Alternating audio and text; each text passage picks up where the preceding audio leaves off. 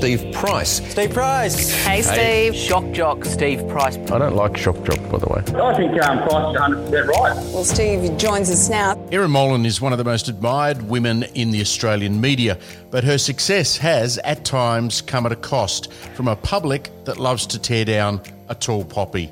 On the record, this episode explores what drives Erin as she pays an emotional tribute to her military father and hero, Jim. Steve, great to catch up with you as well, and thank you so much for having me. You're one of the most recognised faces in the Australian media. How do you deal with that level of public recognition? Is it hard? Oh, absolutely. On occasions, it is. And look, it used to be much earlier in my career, I think, the attention and given the roles that I was well, very lucky to have been given and definitely earned. A lot of hard work went into it. But early on, particularly in the footy show and that kind of thing, when I was the first woman to host, first woman to be a full time panelist, first woman on the continuous call team, there were a lot of firsts. So it did garner a lot of different attention, a lot positive, which was wonderful, and a lot negative, which you know, was tough to deal with early on because I just wasn't used to it. You know, I'd never experienced that kind of negative attention in, in my entire career, let alone in my entire life. So absolutely challenging. But now, I, you know, I'm a, I feel like I'm a veteran. I've been at Channel 9 for 10 years and before that, you know, seven or eight years working in, in regional media and other television stations around the country and radio stations around the country. So I feel very well versed now to deal with it. And I think as you get older, the opinions of other people hurt you less and less. And the way I kind of look at it now, if you pay me, so if you're my boss or if I love you, so if you know you're my family or someone that means something to me, then I care about what you think. Otherwise, you know, everyone else, it's kind of just outside noise, which is how I deal with it these days. But I've been, it's been a, a true privilege to do what I do and to be given so many great opportunities and to, to try and make the most of all of them. So it's been wonderful. It's a great attitude to have. I mean, do you find, you know, television's an incredible thing. Once you go on television, you can't really go anywhere in public without someone recognizing you. Find most people pretty friendly? Oh, absolutely. And this is the point I often make when it comes to talking about things like trolling on social media and, and the online space. I, I, think once in, well, 10 years definitely at Channel 9, I've had someone maybe, you know, say something to my face that wasn't particularly nice. And that was, I think maybe at 2 a.m. at a pub about eight years ago that, you know, he'd had a few schooners. But apart from that, I, I kid you not, every single person I've ever encountered has been absolutely lovely and will come up and say they love my work or they love what I do or, you know, their mother loves me or their daughter looks up to me. Just wonderful things, male, female, old, young, the whole shebang. It's incredible. So in real life, I find, you know, 99.9% of people are absolutely lovely. And it, it's a real honor that people want to come up and say hello to you. And, you know, but I look so different though, I think, from when I'm on air and hair and makeup done to when I'm not on air that, that often I can go a little bit incognito, which is nice because I, when I'm not working, I don't do hair and makeup. I, I could not even, I would not know how to put on eyeshadow. I don't even know what it's bloody called, the stuff you put on your eyes. I don't do anything. I put on a sunscreen and that's it and hair up in a ponytail. So I do look very different from my on-air persona, which which works well a lot of the time. One of my other good friends in the media, who is female, Carrie Bickmore from the project, one of the things that really does upset her, uh, and she she deals with it, but it's hard, is the paparazzi idea that they can hang around outside your house and take pictures. Have you had that problem? Oh, absolutely. Yeah, definitely. She hates it. I mean, she just yeah, she's got three young children like you. Absolutely. And, and look, if I, if I said that I didn't hate it, I'd be lying. I, I, I really feel uncomfortable with it. And particularly since having my daughter, I feel much, much more uncomfortable with it. I, I guess it is just part and parcel, but you know, I've been in situations where I've been chased. I've been in cars driving with my daughter in the car and you might have two on motorbikes and one in a car and, you know, it makes you feel really, really unsafe and uncomfortable. And yeah, I, I dislike it intensely. I, I like to protect my daughter from, from that kind of exposure. And look, I, I might share the back of her head on social media and do a few different things, but we're actually very private when it comes to her. So, so that side of things is definitely a downside. And look, I, I know that we're all in the media space and, and I'm sure my own network and, and publications have published paparazzi pictures of other people. So, you know, I really, I'm probably in no, no space to come out and comment that strongly, but, but I dislike it, but I know it's part and parcel of what I do. I, I dislike it more intensely when it involves my daughter and, you know, I've been, we, we get tapped fairly regularly, unfortunately, and, you know, things like dropping her off at preschool and different photos that might identify where we live or where she goes to preschool are probably the ones that upset me the most. Or, you know, walking along with my partner and not looking lovingly into each other's eyes, that therefore means we're fighting and hate each other. So, Oh, whereas we're just actually walking. but, you know, it, it's, there are people with children with cancer. So, look, I, I'm not, I know how blessed and lucky I am, but it's definitely a side of public life that I detest. Yeah, I've only ever had one really bad experience. I was sitting in a, a pub late one night and some bloke walked up out of nowhere. I didn't even see him coming. He came from the back left shoulder and tipped a whole beer over my head and then muttered something about Tony Abbott. I turned around and said, mate, you've just wasted your beer. you know what? That would actually be a great story to tell. You know, I'd be quite open to having that happen to me because I'd love to be able to say that that had occurred. Probably not ideal for you at the time, but oh Lord, what a waste of a beer, huh? I know. I don't Now, think anyone would hopefully hate me enough to want to waste alcohol. That'd be really ridiculous. now, of course, with you, Erin, it's not just your face that's recognised in Australia. You've got a very prominent surname, Molan, um, courtesy of your dad, Major General Jim Molan. Uh, as a child, did you actually grow up realising dad was a big deal? I, yeah, it's a great question. I think I always thought my dad was the biggest deal in the entire world. I think prior to him having any kind of public profile, I think you know a lot of a lot of you. I'm sure your daughters both felt exactly the same about you from a young age. Not sure about I just that. always. oh, don't worry. There were moments like when Dad emptied my entire bedroom because I wouldn't clean it, and dumped it in the Enoggera Army barracks bin. of That I didn't look up to him quite so fondly. Mate, honestly, if Dad says he's going to do something, he will always follow through, which is Mm. great for a politician, but not so great when you're 16 and won't clean your room. And he says, if you don't clean your room before school, I will empty your entire bedroom into the bin at the Enoggera Army barracks. I'm like, yeah, whatever, Dad. Get home.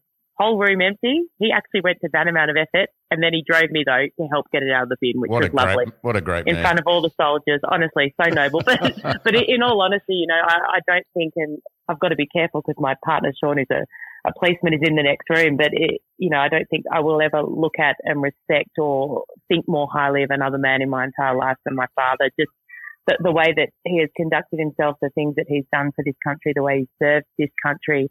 And as I get older, I understand more and more about the sacrifices that he's made and, you know, putting his life on the line. He's never been the kind of general or, or officer in the army that kind of stood at the back and, and sent his soldiers ahead. He, he's, you know, the kind of person that will never ask anyone to do anything that he won't do himself. He's always led from the front. They used to call him Drugs Molan, I think, in one of his roles. Not because he took drugs, but because I think the pack march that they used to do was like a, a 50 kilometre, 24 hour pack march or something like that for the young recruits. And dad all of a sudden came in, doubled it, but then did it with them. And he was the first boss, I think, to do it with them. And they all said, oh, he must be on drugs, you know, to make us do this. It's ridiculous. But he's, he's just an incredibly hard worker. He loves this country more than anything. And he, he's just done so many incredible things. And then he's, you know, foray into politics. God, he thought the military was tough and going to places like Iraq was tough. You know, wait till you try politics. And I just look at the way he's conducting himself there and, and what he's trying to do for this country is just incredible. You know, the service that he, he gave in the military would have been more than, than so many other people could have ever expected to give. But then to want to continue to give is just amazing. So I'm immensely proud of him and, and all that he stands for. And he is without doubt morally one of the most morally conscious people in the world. He has the most incredible values and ethics that he's exercised throughout his entire career in every job he's done. And I couldn't be more proud. And of course, only better by my mother, who has supported him through everything and is probably the most impressive of all of our family. Great parents. Does Sean have to tell you to tidy your room? Look, it, it's quite funny now because I'm just sitting, we're, we're away at the Blue Mountains and I'm sitting here and there's crap all over the bedside table and on the Ah. floor. And he literally, about an hour ago, walked in and said, for the love of God, can you just pick up your shit? so, There yes. you go. He still has changed. to tell me. It's the one thing we fight about constantly. I look, I, I can't be good at everything, Steve. I No, have some skills. Other things, I am just a crap housewife times a million, and it's just it's not my forte. Play to your strengths, Erin. Play to your strengths. Absolutely. Dad was um, Dad was posted to PNG, East Timor, uh, Jakarta, Indonesia, and uh, of course he was in Iraq. You went to sixteen different schools. A bit hard to make friends. Absolutely, and I think as you as you get older, it, it got harder and harder. So the kind of primary school years were, were much easier. I think you know kids are, are much more kind of accommodating and welcoming when they're, they're that little bit younger. There's not so much cliquey, you know, groups in place. But as I started to get older, it, it definitely became more challenging. I, I remember hiding in toilets and bathrooms at, at lunchtime because I didn't have anyone to hang around with when I was, you know, 13, 14.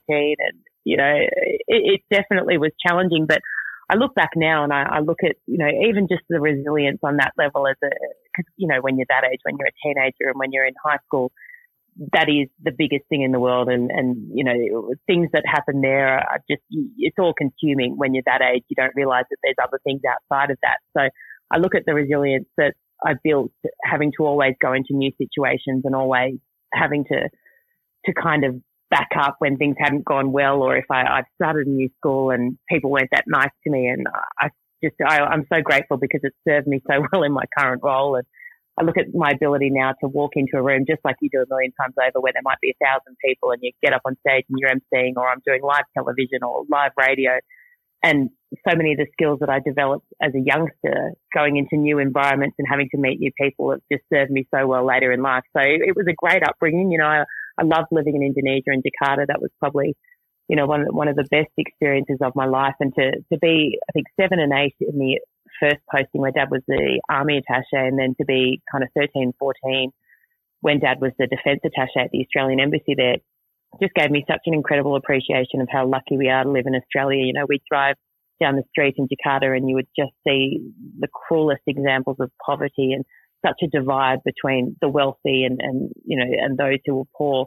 And it just opened my eyes up because you don't really get confronted with that in Australia in your day to day life when you're living in the suburbs. You know, unless you kind of go into the city, you don't really see the homeless. You don't see that other people don't live the way that you live. So to see lepers on the side of the street, mums with babies who are begging, who've got nothing, really, I guess, awoke in me this this desire to to help and to you know do whatever I could to you know, to try and make life easier for other people. And mum always tells the story. I'd get pocket money and it wouldn't last one trip down the street because we'd stop at a light and my window would go down and I'd be giving to, to beggars and, and to whoever was on the side of the street. So it, it kind of brought that side out of me, which, you know, I, I still have today and I'm really grateful for because I, I feel really passionate about doing a lot of charity work and helping a lot of people. We were also there in 98 when Suharto fell and I think that was the big moment when I decided I wanted to be a journalist and wanted to cover news because, you know, we'd go to school, we'd drive through the Trisakti University shootings and I'd see all these things happening, people on the streets, protesters,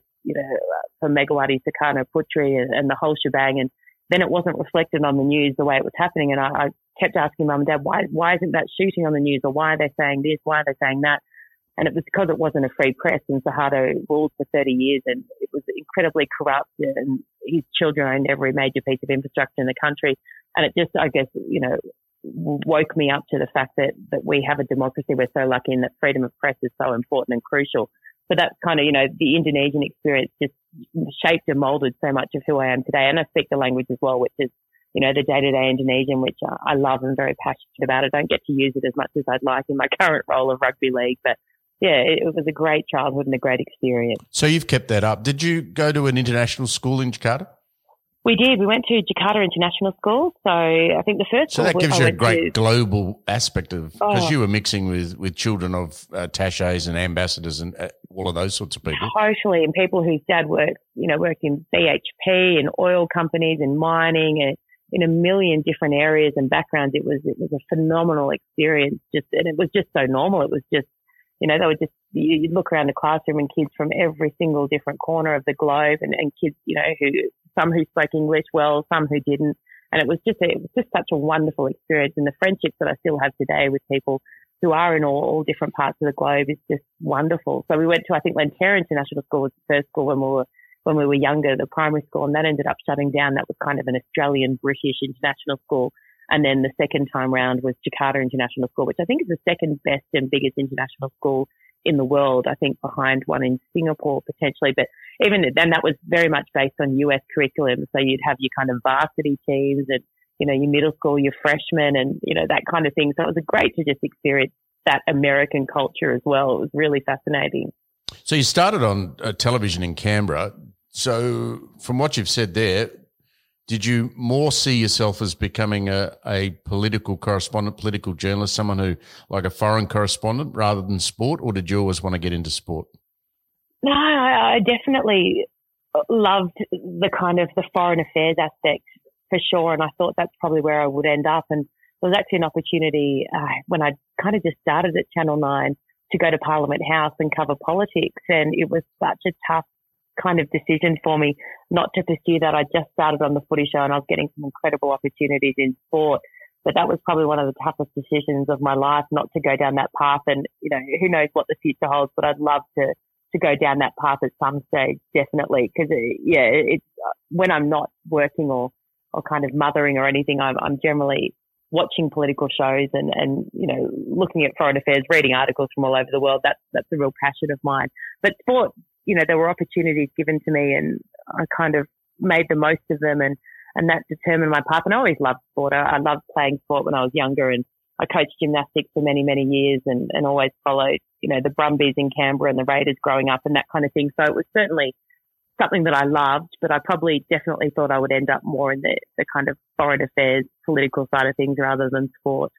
Incredible how the female influence on sport has uh, grown so quickly in the last, not quickly, but in the last 10 years, it's become much more prominent. I mean, who would have thought 10 years ago, even as little a while as that, Erin, that you'd be sitting down watching uh, women play high level NRL and AFL. I mean, it was just unthinkable. To old dinosaurs like me, it's still something that I go, well, would I go and watch it? But when you do watch it, the skill involved is incredible. Oh, absolutely. And you're right. And uh, I think I'm, a, in fact, on the 1st of November, it marks exactly 10 years since I started at Channel 9. And I remember going into the Channel 9 sports department on my first day, and no there was women. one other woman there. Well, Roz Kelly had just started. The rest were blokes. And now I tell you what, the majority of them are women. It's incredible. You can't watch rugby league on TV now without a woman either hosting, commentating, or doing sideline. You, you, if, if you if you don't want to watch women, you can't watch rugby league because they're everywhere. And, and from a playing perspective, I think the first time I really, you know, women have excelled in sports for many, many years in in athletics, in, in netball, in, in a heap of different sports. But the football codes, apart from soccer, obviously the, the contact football codes have taken a little bit longer. But I remember watching the rugby sevens girls at the Olympics and they'd gone into a full time training cycle for a couple of years prior. And when I saw that, I saw that is the potential when women are full time and when they're given money and they're given the opportunity to train, just like the men professionally train these football coaches. The skill level, the, even just the, the physicality, the bodies on them, you know, they were athletes, these girls. And I thought that's what we need to do with rugby league and AFL you know, you, you need a product to be top tier or else people aren't going to want to watch it. So, so that's the first time I really thought, okay, rugby league and AFL and, and the other codes like that can really follow on, but we need to make them full time. It's going to take a while, absolutely. But even just the difference in the NRLW, the women's competition, it is three years in from the first year, even just looking at, at how fit the girls were from the first year to this year, the change has been incredible and it's still not full time, not even close to full time but they're getting more and more opportunities. So you give it another five years, say, and when they are full time, and the product will just be incredible. And that that's what's got to be that's what's got to be the top of anything. It's got to be the product and the caliber of footy that they play, and then everyone will come and watch, and everyone will want to watch. And it's just it's incredible to watch the journey of it. And the AFL as well, we're we're leaders in this field, and they've just been phenomenal. And now we have household names of women who play AFL and women who play rugby league. It's brilliant. I went on the uh, project on TV and criticised the quality of women's AFL, and boy, did I cop it from my eldest daughter. I think I was still on the set, and I got a text message, and she got very upset and very emotional. She sent me a message saying, "Dad, you raised me to love AFL." She's a big Richmond fan. Yeah. And there you go on national TV, putting down the game that I now play. She plays in Canberra. She's at ANU. Yeah. And she said, "How dare you do that?" And boy, did that knock me sideways. So, wow. you know, I've had you know, to actually you know have what? a good hard look at myself over that. It's really, it's, it's really interesting and it's really hard because I had a similar experience on, I think, Sports Sunday show when it was Wide World of Sports, probably six or seven years ago, when I was asked about whether or not women should be paid the same as men. And this was, as I said, six or seven years ago. And I said, well, until they're generating the income, where does it come from? You know, until they've they, they've got the same amount of eyes on, until they've got the same number of people buying jerseys, buying tickets to the game, sponsors jumping on board, where does it come from? You know, and, I got very heavily criticised for that as well. And you know, I still to a degree believe that, but then I also, you know, I've evolved as well in my thinking of it, and you know, they won't get those opportunities until they're paid similar money and until you know they're at the level that we need them to be. And, and to get to that level, they need investment in them and they need a lot of money invested in sponsors and that kind of thing. So it's, it's, it's really hard, isn't it? And it's hard.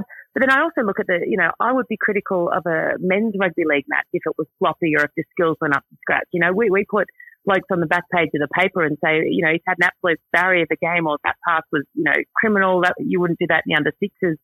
But I almost feel if you do that to a, female player, then it's it's like, oh well, you're anti-women in sport. It's like, well, I think women would want to actually, you know, if they want to have the same money and the same privilege and the same exposure as men, then we should also be able to be critical when it's warranted of different things. So it's really hard, isn't it, to to go into this space now, particularly when it is so new and fresh. But I think as time goes by, we will be able to be critical of, of females and women playing the game, just like we are of their male counterparts. And that will just, won't be a sexism issue. It'll just be, you know, being critical of a performance or, or a different element of the game. It's funny, you must cringe a bit given your dad's background when we throw around the word hero loosely about sports people. it's funny, isn't it? and I've always been very conscious of, of not to, to elevate people to that status, definitely. And look, I, not even people have done what my dad has done, but I think anybody who, who joins the military, anyone who joins the police force, anybody who's willing to put their line on the life, anyone who joins the RFS or, or the equivalents across the country, anyone who, who signs up and knows that they could be asked to give their life in service of others is a hero in my eyes, even if they're never tested on that front the willingness to do that makes you a hero. I think that there's wonderful people in sport and people who do incredible things, but I'm always very, very careful of using that term because I, I think there's there's a lot of other people who deserve it immensely. You're a fixture on the footy show and then you were the host. How was that crew to work with? Oh, incredible. It was amazing. I, I remember when I first started and people would say to me, oh, you know, what's been the most challenging part or you know, how have you, how have you managed to make it work? And, you know, I've always worked incredibly hard in terms of prepping my content and knowing everything that I could back to front in case it was asked of me live on air and always being a million times more prepared than my male colleagues because I wasn't a legend of the game. I haven't played football. If I don't know something, it's because I'm a woman and I'm shithouse. If they don't know something, it's just funny because, you know, they're funny. So I always did a heap, a heap of work. But the biggest part of, of me succeeding on that show was having relationships with my colleagues and making sure that they would have my back, making sure that on air we had great banter and great chemistry because I knew that it would not work if they didn't like me, if they weren't fond of me, if they didn't care about me, and if they didn't have my back. Because you can tell watching a show if people don't support each other and don't like each other. You can tell. It's, it's very easy as someone sitting at home watching a TV show if, you know, people are trying to catch each other out or if someone says something and, you know, you can absolutely disagree and have fierce and robust debate, but you can tell if people don't respect each other. And that was probably the thing that I, I put most effort into in those early days in that footy show was developing great friendships with Fatty, with Beau, with Big Man and you know, Big Man and we holiday together. We, he was the first person I told I was pregnant when, you know, we were over in Bali together with our partners and, you know, the friendships have just been the best part of all of it. So I've been really, really lucky and just, yeah, have a ball on those shows, you know, the different skits and segments that we did and the bungee jumping and the caravan, the highway of happiness where I was in a caravan with Beau Ryan for two weeks and driving around the country was just some of the greatest experiences of my life. And I don't think I'll probably, well, I think, you know, shows like that are, are dead anyway. And, you know, there, there's things that we would have done that you could never do today, unfortunately, in, in the current climate and what's considered appropriate, acceptable and all that kind of thing. But I look back and just feel so lucky that I was able to be part of it before that era of, of television shows unfortunately ended. I understand your paranoia about doing your research and not making a mistake because for a, a female to make a, mis- a, a, rugby league factual mistake would be twice as bad as somebody who was male. Uh, I have I have a very embarrassing example. I I'm of obviously of an AFL background, so you can ask me AFL questions going back to the 1960s, and I can probably answer. I ended up going into Sydney radio from Melbourne radio with scant, if not zero, knowledge of rugby league. Every time I spoke about rugby league, I felt like I was on a tightrope, and that if I fell off, I was going to be so embarrassed. I was one day interviewing uh, the great Freddie Fittler, uh, and I, in my head, confused it with I thought I was talking to Andrew Johns. This is live on air, live on air. and I asked Brad about his injured shoulder, and there was a pause, and he said, "You think you're talking to Joey Johns, don't you?" And I, I stopped speaking. I started sweating. My face went red. And about Yep, two two years, you're in radio. oh, two years later, Brad rang me up and said, "Can I use that in the book that you didn't know you were talking to?" I said, "Sure." Right.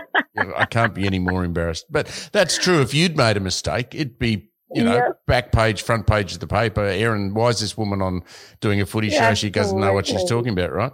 And you know what? I, I, I also look at that as well and don't see it so much just as a female kind of issue or a criticism. It's, you know, I'm not a legend of the game and I haven't played the game. And so I feel you, look at, you know, the likes of Fatty and those, those guys are absolute legends. And, you know, even if the public didn't hold me to a higher standard, I hold myself to a higher standard than, than, you know, than I would expect of any of them anyway. So I was happy to be put under that pressure and I was happy to deliver and perform under that pressure every time.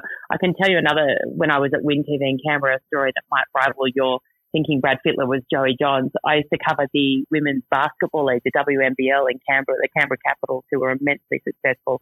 I think it was my first or second year at Win TV and I was put into the sports reporter role.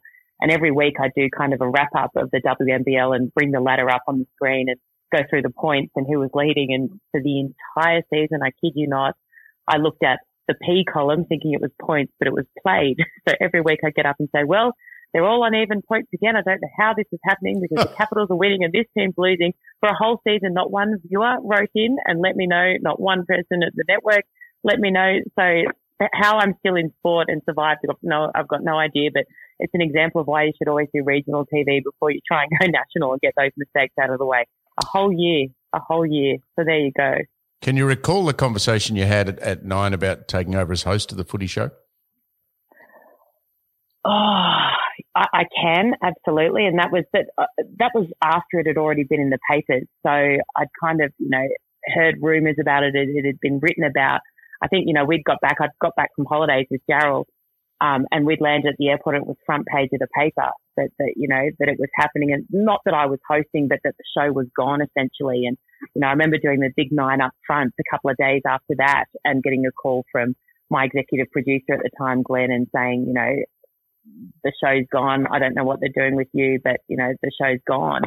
So the kind of the first chat I actually had to anyone at the network about me hosting the show was probably a month or two months after it was on the front page of the paper. So I hadn't had any conversations or nothing prior to that. So yeah, it was um it, it was it was a pretty difficult time because you know I loved my colleagues immensely and and I thought that we were a great on air team. You know, whether or not you liked the footy show, I thought that the four of us together were a really really great team. So yeah, it was it was it was yeah it was very very mixed emotions and and pretty tough at the time definitely. How nervous when you did it the first time on your own?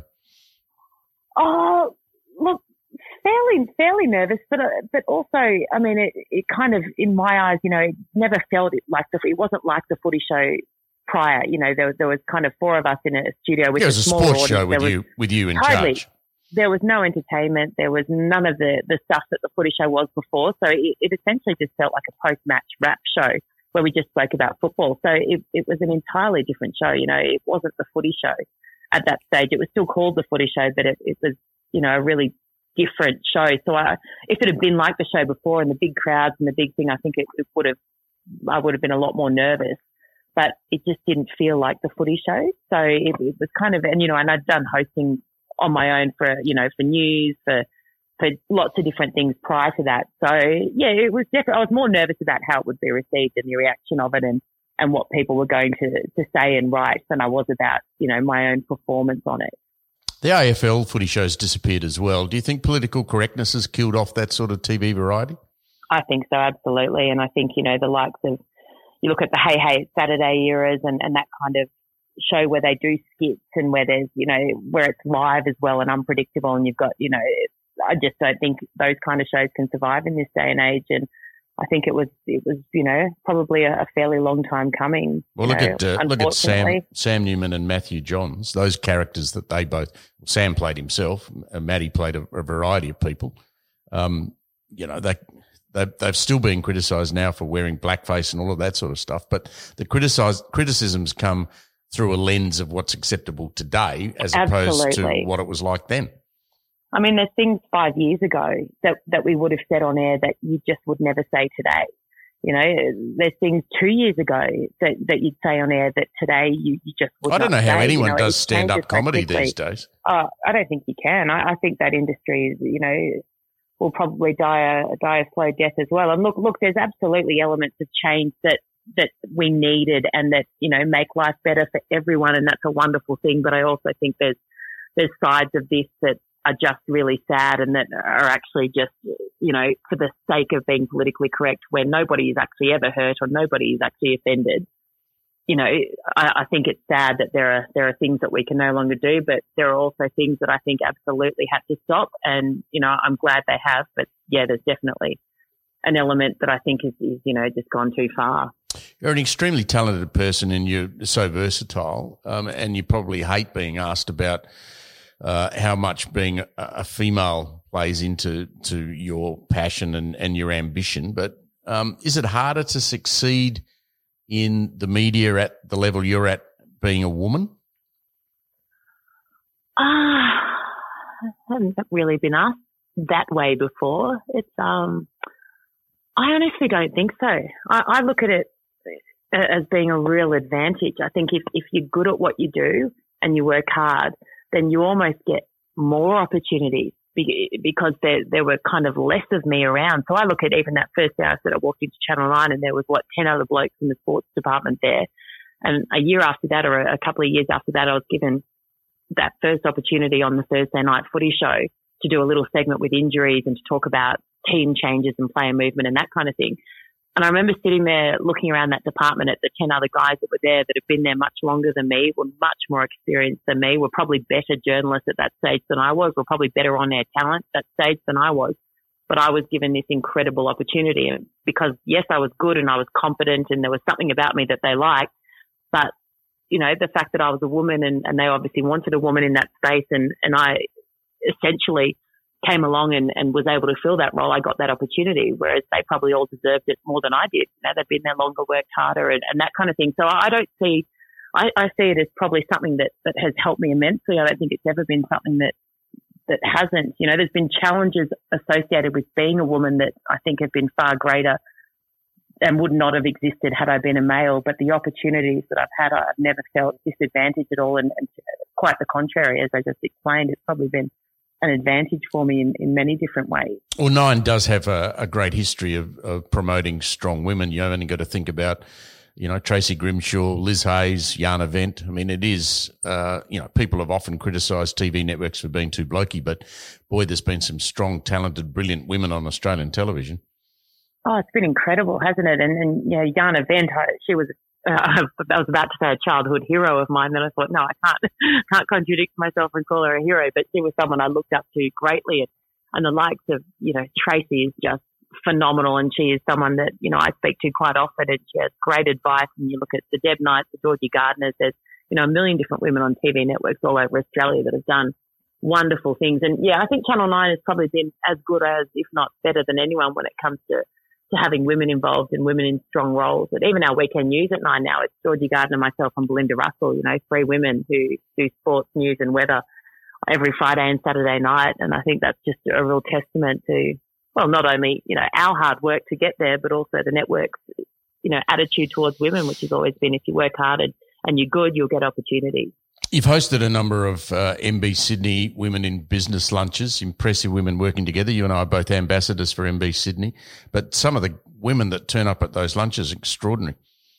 Oh, isn't it just? I remember getting up at one. In fact, I think you hosted it a couple of years ago and looking around the room and thinking, God, this is a bit embarrassing. I'm up here talking about, you know, trying to inspire a group of women that have all achieved 10 billion times more than I have. You look around the room and the caliber of people in the room is just extraordinary. And not just people that have been so immensely successful in, in business and in other areas of sport or, or the arts, but people who just give back so much and do so much for other people and, and contribute to charities and just generally really good, impressive people. Oh, it's, it's amazing. It really is. It's just a great community to be a part of, and it's just such a privilege to be a part of it.